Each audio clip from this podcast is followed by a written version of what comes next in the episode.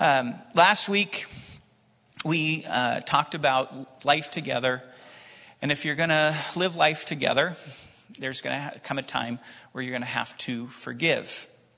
And, um, and then we looked at Peter turning to Jesus and say, Okay, Lord, how many times do I have to forgive somebody? Like seven times? Is that good? And Jesus came back and said, No, Peter, not seven times, but 70 times, seven times. And, um, and the idea there is, is that I don't want you to count how many times you forgive. I want you to live a new way. And we looked at last week and we heard that forgiveness can be summarized in a story you owe, and I'll pay.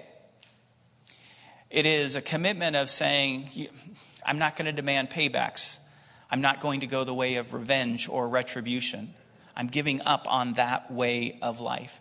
Forgiveness is the opposite of revenge. Brian Zahnd writes, um, who is a pastor and writer, he, he writes about the dispute between two of his church members.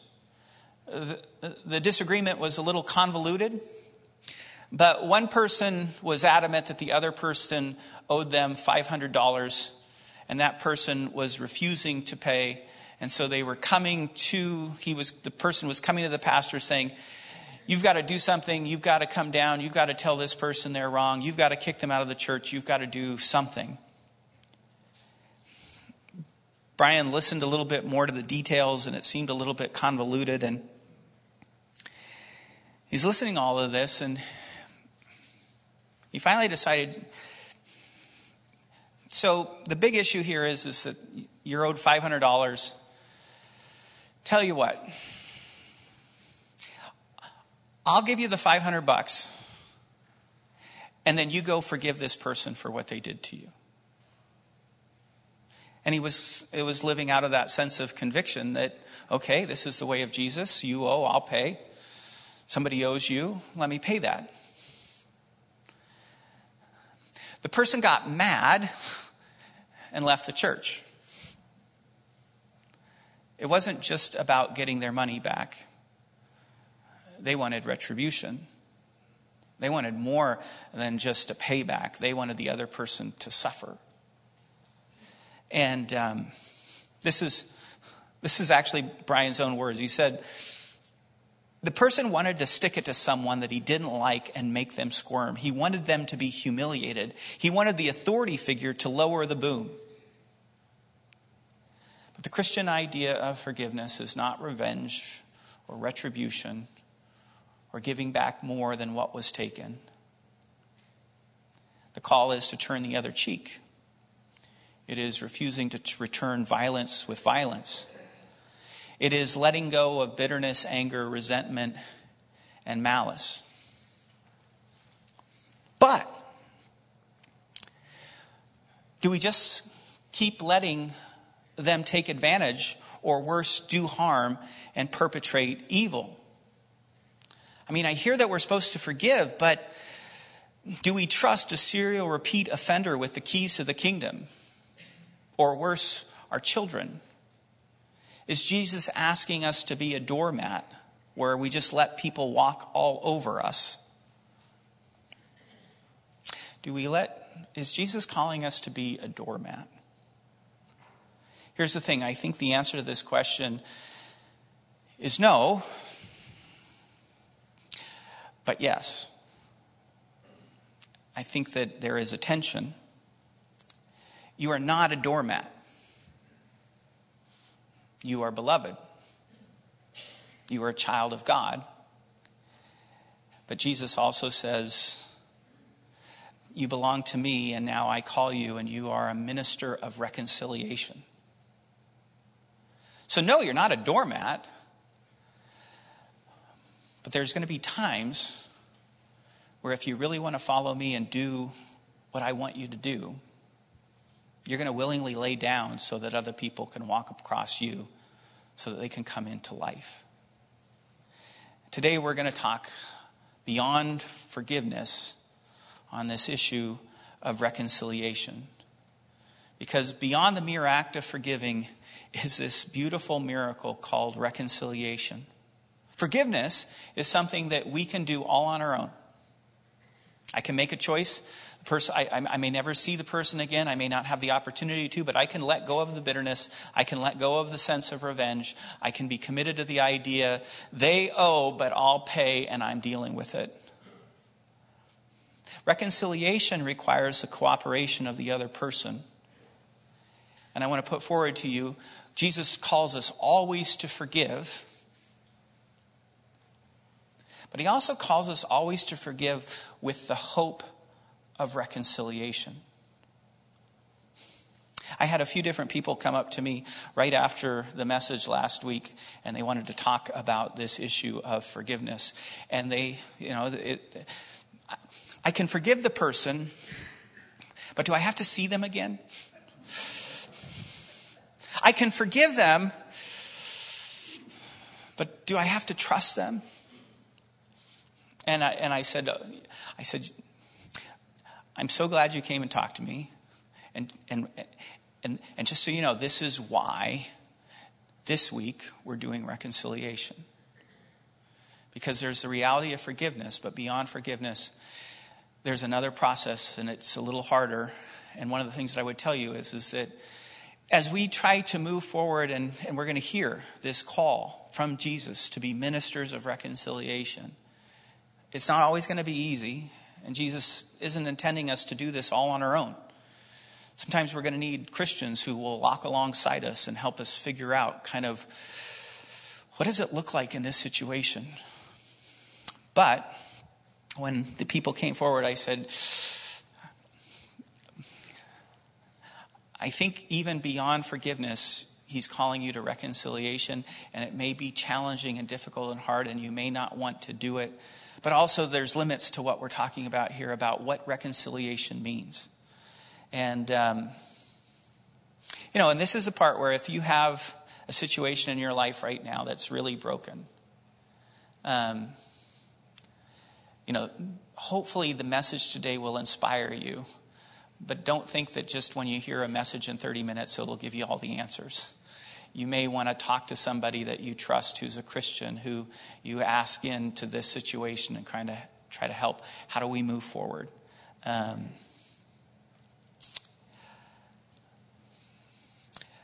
we are called to always forgive, but we are also called to always hope for reconciliation. Our first scripture passage today comes from 2 Corinthians 5. I'm going to begin reading in verse 14. Paul is writing to um, Christians in the city of Corinth, and um, they've had trouble getting along. There's breaks in relationships. The church is divided and he is calling them. And there's also other things going involved where they just think that some of the things that Paul does is foolish and out of his mind. And, and right here, the grace of Jesus Christ seems foolish and out of your mind. Um, and then Paul's writing to them and he says, okay, Christ's love compels us because we are convinced that one died for all, and therefore all died and he, Jesus, died for all, that those who live should no longer live for themselves, but for him who died for them and was raised again.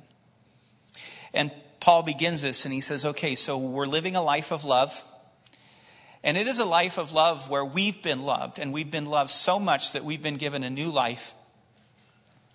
This life doesn't just belong to us anymore. I mean, if we really trust in Jesus, now Jesus has our life. And so then he goes on and he says, So from now on, we regard no one from a worldly point of view. Though we once regarded Christ in this way, we do so no longer. Therefore, if anyone is in Christ, the new creation has come. This is a new beginning. This is a new life. This is a new start.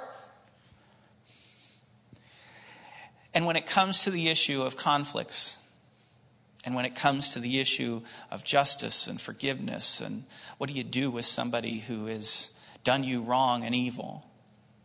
We no longer regard each other from a worldly point of view. We look at them through the eyes of Christ. The new has come, the old is gone, the new is here. All this is from God who reconciled us to himself through Christ and gave us the ministry of reconciliation. Um, this word for reconciliation, it, it, it is a new creation word.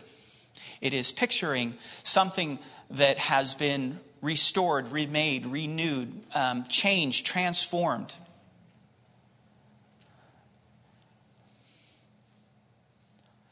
He has given us the ministry of reconciliation. Now, the primary focus of this ministry is that we get to come along in people's lives and help them realize that they have a new opportunity to be in relationship with the living God. That God was reconciling the world to himself in Christ, not counting people's sins against them. You owe, but I will pay.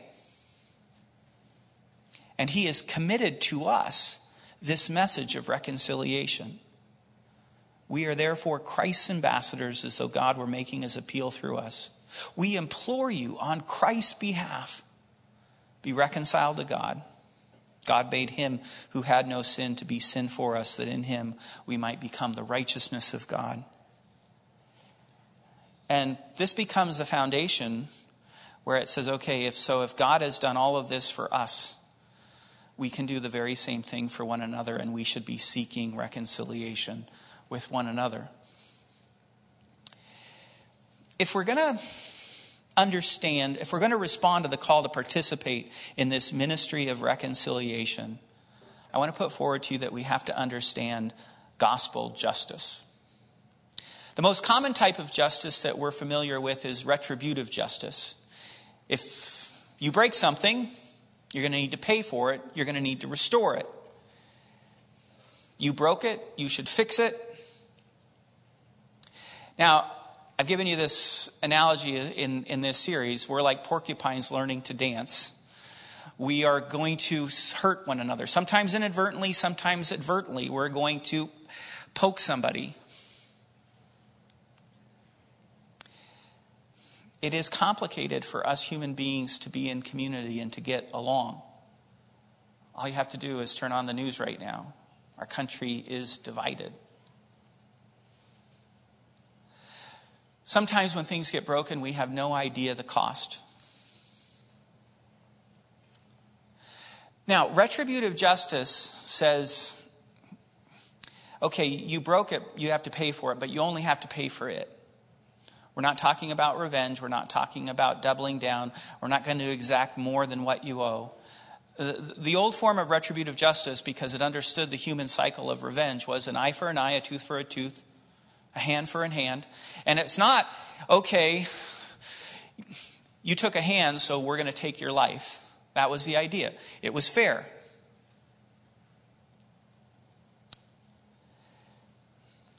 Some things can't be restored. What do we do then? And this is the part where, in this call of doing retributive justice, that this, this beginning part, there is always this tension. Well, wait a second. This isn't right. This isn't fair. This per- I'm going to forgive this person, but they did this.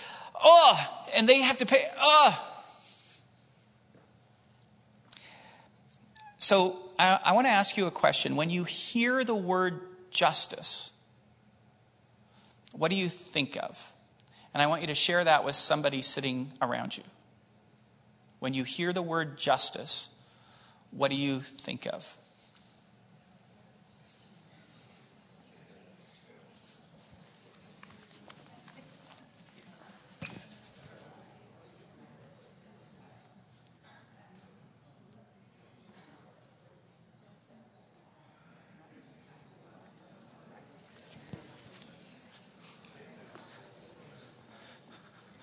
What people come up with? Shout out some things. Accountability, justice, okay, accountability. Fairness, returning things to right. You, you, you, you get what you deserve.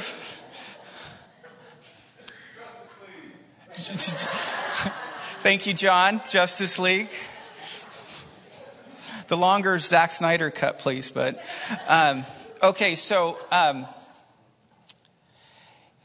here's my guess is that when we hear this word justice, we probably mostly go to the retributive justice pictures.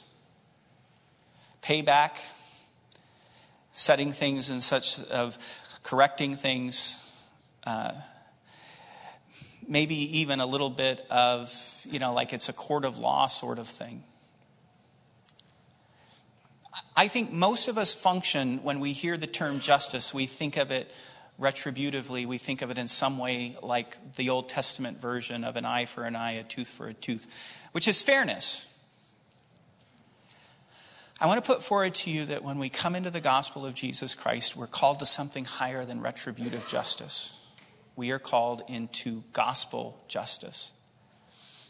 The biblical word that typically could be translated justice also gets translated as righteousness. And um, it also gets translated as justify or, or justification. It's in Greek, it's dikao, in that word group. And but this is a part where, from the biblical idea, I, I, I want to give you this picture that gospel justice is about righteousness. It's about doing right, but it's also about making things right and setting things right and getting things right. And, and, I, and, I, and, and right is about goodness. It's, a, it's, it's about what's flourishing, beautiful, true. It corresponds with reality. Jesus calls us to this sort of justice. He calls us to righteousness, but a righteousness that surpasses retributive justice.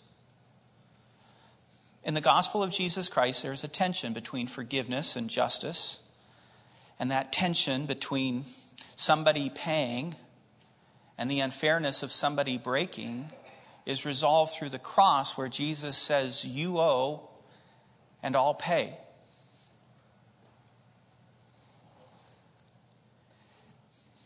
The biblical idea of justice is setting things right, getting things right, and the fundamental goal of gospel justice is reconciling sinners to God. The most important thing are we human beings. And Jesus died so that we could be made in right relationship with Him again. And the call to be made in right relationship with God also has along with it that then we might be in right relationship together. We get the sinner back in right relationship with God, and then we get back in right relationship with one another. A right relationship is one that works, but it's also one that's good. It's one that you feel good about being in relationship. As I said earlier, this word for reconciliation, it's katalasin is about transformation and renewal. Paul sits here and he says, Do you realize what's happened to you in Jesus Christ? You are a new creation.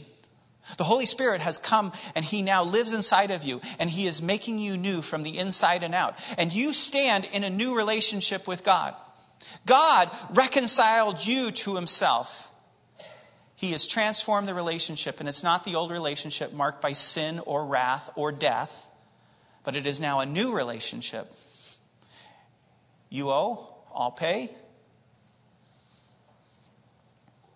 Now, this is important. We're in a new relationship. But sec- reconciliation always includes repentance. Repentance is not the condition of forgiveness, but repentance is the evidence of transformation. So, you're in a new relationship with God. You are no longer a slave to sin. You no longer live for sin. The, the evidence of that is that you used to be heading this way, which was going the way of sin. And then you've come across Jesus. And now, I don't want to go this way. This way is death. This way is terrible. It's evil. It's wrong. It's dark. And so you turn around and you start following Jesus. And that is repentance. And where there is no repentance, there is no reconciliation because you're still in the old. You're not in the new. If we do not turn away from sin, we have not repented. And without repentance, reconciliation is impossible. Reconciliation requires the cooperation of two people the forgiver and the forgiven. The forgiver is willing to say, You owe, I'll pay.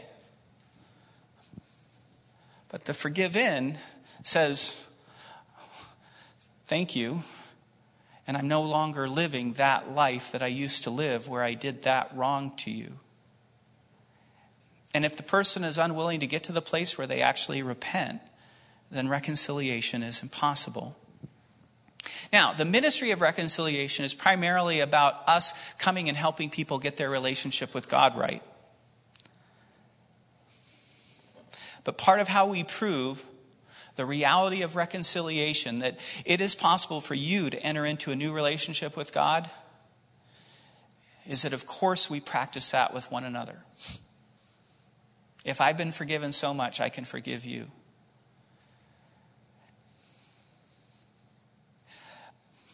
But with, we, with us human beings, it gets a little more complicated. Let me read for you Romans 12, 17 through 21, which, if, if you understand what's going on as Paul's letter to the Romans, there's a bunch of Jewish Christians and a bunch of Gentile Christians who are not reconciled to one another right now. They're not getting along. And Paul has spent 11 chapters telling them about the good news of Jesus Christ and how this good news has changed us. And then in chapter 12, he gets to the place where he starts talking about how we now live. And in chapter 12, beginning in verse 17, he says this Do not repay anyone evil for evil. Be careful to do what is right in the eyes of everyone. If it is possible, as far as it depends on you, live at peace with everyone. And the biblical idea of peace is rich. It, it doesn't just point to the idea that you're not arguing, it's pointing to the idea that you're actually getting along. The relationships are flourishing, life is flourishing. As far as it is possible, as it depends upon you, live in flourishing relationships with everyone. Do not take revenge, my dear friends, but leave room for God's wrath, for it is written, It is mine to avenge, I will repay, says the Lord. I'm not in the business of paying back anymore. God deals with that. On the contrary, this is what you are to do. If, you, if your enemy is hungry, if your enemy is hungry, feed him. If he is thirsty, give him something to drink. In doing this, you will heap burning coals on his head and maybe, just maybe, it will lead him to repentance. Do not be overcome by evil, but overcome evil with good. Do you know what evil has to do to win? Evil gets done, but evil hasn't won yet. When the other person then turns around and then does evil back, evil wins. But you and I have the opportunity to break the power of evil by following in the way of Jesus, always forgiving and always trying to move towards reconciliation. Now, our primary focus of the ministry of reconciliation is to help people come in right relationship with God. But one of the ways that we prove that's possible and we demonstrate it is how we practice reconciliation with one another. With God, it's always easy. There is the forgiver and the forgiven. God never does anything wrong. And so he's always the one, the Bible says, who reconciles us to himself. But with one another, it's a little more convoluted. When there is a break in relationship, it is probably a good idea for you to say, probably, I have a little something here that needs to be forgiven, even as I know this person has wronged me in this way, and they, and they need to repent from what they've done. And as we practice reconciliation with one another, there needs to be a commitment to mutual forgiveness as well as mutual repentance. Now, listen to this. If one party refuses to repent, you can't be reconciled. As far as it is possible for you to live at peace with everyone, Living at peace does not mean letting evil have its way. If someone is committed to doing evil, you shouldn't trust them, and you can't be reconciled to what they're doing. You can be polite to them, you can wish them well, but you also may need to create healthy boundaries and set up some situations or do something because this is wrong and this is and this shouldn't happen. Um, how do we know if somebody has repented? God can see the heart, but you and I can't. So, forgiveness is always given, reconciliation is always desired, but trust is earned over time. Repentance is something that gets demonstrated.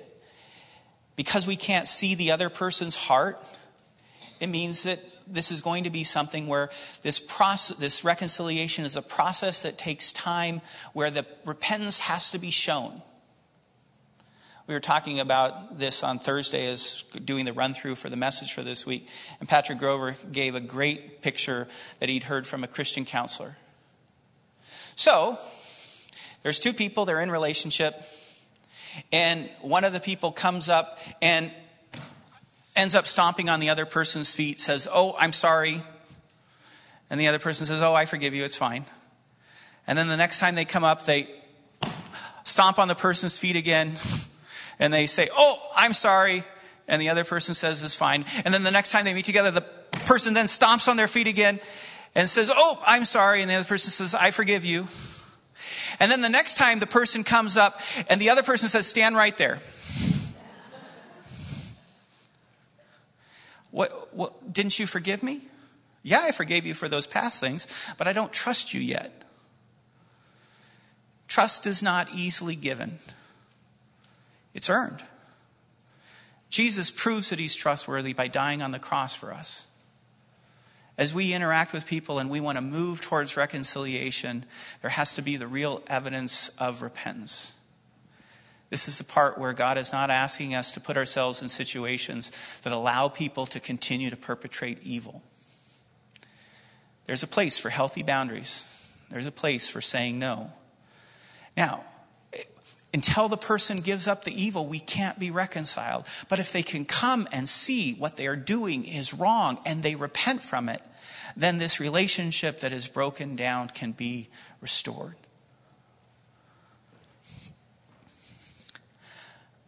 I want you to never lose sight of the dream. We are called to be ministers of reconciliation because when reconciliation happens, it is beautiful. You see, the God's goal of gospel justice is not punishment. The goal of real righteousness is, rec- is reconciliation, it is setting this relationship right. It may be Jesus' most famous story. This is exactly where there was point of tension. There's a father and he has two sons, and the one son goes off and squanders all of his inheritance in wild living. The son comes back and he has nothing. His plan is for him to become a servant in the household because, well, the servants in his father's household eats better than what he was eating. But when the son comes back, the father sees his son and he is ecstatic. His son was dead and is alive again. He was gone and he's back. And because this father is an image of God, of course he forgives. You owe, I'll pay. He extends forgiveness. The overwhelming love of the Father touches the young son's heart. He accepts the gracious gift of being brought back into the family. And he understands I'm no longer going to be a slave, but I'm going to live as a son. Here is the beginning of repentance. I have a whole new relationship now, and I'm going to live according to that relationship. But the older brother comes back, and the grace and forgiveness of the father feels like injustice. If you get into the details of, of this story, for the elder brother, payback was more important than relationship. When I first shared this, Ben asked me the question. He goes, What's the payback issue? And I said, Well, you see, what's going on in the story is, is that the father gave the inheritance to the younger son. He took one third of all of his stuff and he liquidated it and gave it to his son, and his son squandered it. The older brother looks at this and he knows that everything that's left will one day be his once his father dies. And all the stuff right now that you're using, the blessing, actually should belong to me. He's done wrong. He broke the rules. He should pay. He owes. That's mine. The father looks down and what he sees is a broken relationship, and he sees now the opportunity for restoration. The older brother looks down and he sees broken rules and he sees the opportunity for payback. If our goal is to achieve perfect fairness through retributive justice, we're going to have a hard time getting along with Jesus. I mean, if you've never, I remember the first time that I heard the parable of the 11th hour workers. And if you're not familiar with the story, it starts out and the, the, the, landowner goes out and he calls people to work for him for a day's wage. And he goes out in the morning and he brings the workers in and he keeps going and he's bringing more workers. And then he gets all the way and he's still at the 11th hour, close to the end of the day of work. He brings in a group of workers and then it comes to pay and he pays the group that was the last ones to work first. Maybe actually, you know, he pays the other ones that they got there who first said they'd work.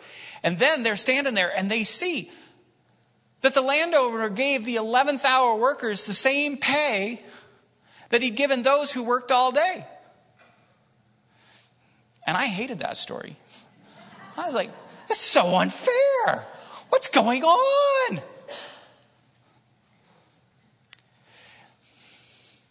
If you want fairness, then you're asking for retributive justice. And if you want retributive justice, it's not going to go well. What God wants to give us is grace. He wants to give us what we don't deserve. And that's the picture is here's some and you know, they receive their pay and they're all upset that the landowner is gracious.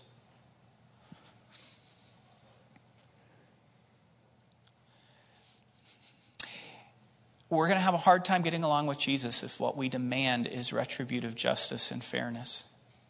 Uh, we're going to become the Pharisaical older brother who, when the younger brother returns, we're going to be standing outside of the party pouting and raging that this, this brother of mine who was lost and now dead is back because I just want him to pay. Getting what you deserve is something that Jesus allows, but it's not what he wants to give us. You see, we need to go further. The cross of Jesus Christ is not the triumph of payback, what we normally mean by retributive justice. It is a place where ultimate injustice is undone by costly forgiveness. Where, in the face of injustice and evil and malice and sin, Father, Jesus looks up to his Father and says, Father, forgive them, for they know not what they do. The cross is the place where we do not get what we deserve, where retributive judgment is passed over in face of sacrificial love and costly forgiveness. It is a place where justice gets reinterpreted by mercy so that gospel justice can become reconciliation. It's where grace and truth meet and where justice and peace kiss. There is evil and there is sin and it is wrong and it has to be paid for. And we do no good in any situation where we claim that evil isn't evil. But in the end, it's about what God has done to overcome evil by stretching out his arms on a cross and paying for what we have done. It is a place where mercy triumphs over judgment because the Son abandoned his right to justice and instead asked his Father to forgive. Thinking about reconciliation and what I want to do is, I want to inspire you. We're called to this ministry. It is a miracle, it is a mystery, it is the place of salvation, it is the way of Jesus Christ. It's not going to feel easy, sometimes it's going to feel impossibly hard. And it is absolutely good. Nelson Mandela taught the world a lesson in gospel justice. After emerging from prison, a prison sentence of 27 years, where he was unjustly imprisoned, he was elected president of South Africa.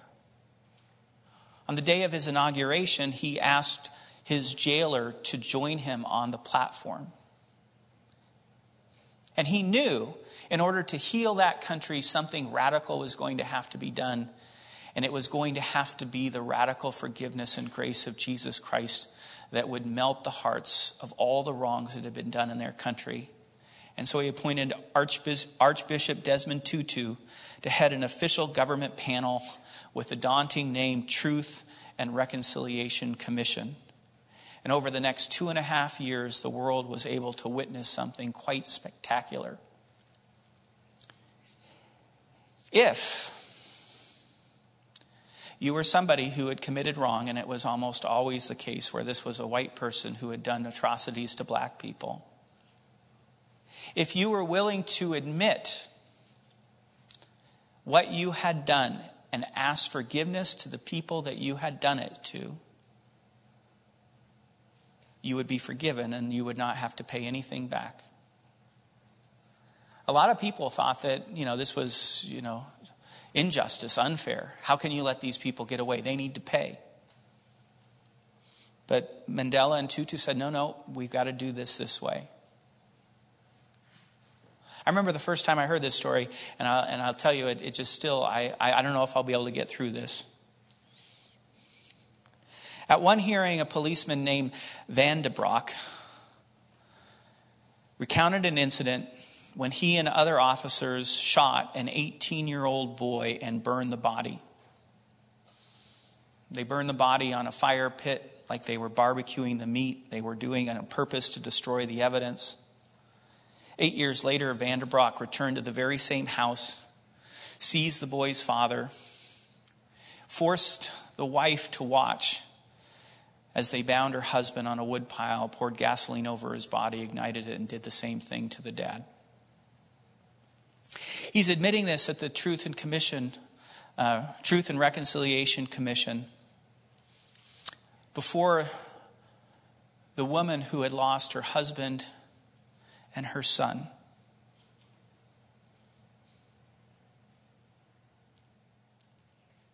Before, after he recounted, the judge asked the question, What do you want from Mr. Van der Broek? She said she wanted Van der Broek to go to the place where they burned her husband's body and gather up the dust so that she could give him a decent burial. His head held down, the policeman nodded in agreement. And then she added this request Mr. Van der Broek, you took all my family away from me, but I still have a lot of love to give. Twice a month, I would like for him to come to the ghetto and spend a day with me so I can be a mother to him. And I would like Mr. Van der Broek to know that he is forgiven by God and that I can forgive him too. And I'd like to embrace him right now so that he can feel the forgiveness. And spontaneously, the courtroom broke out in amazing grace because they knew they had witnessed something of what the gospel of Jesus Christ is all about.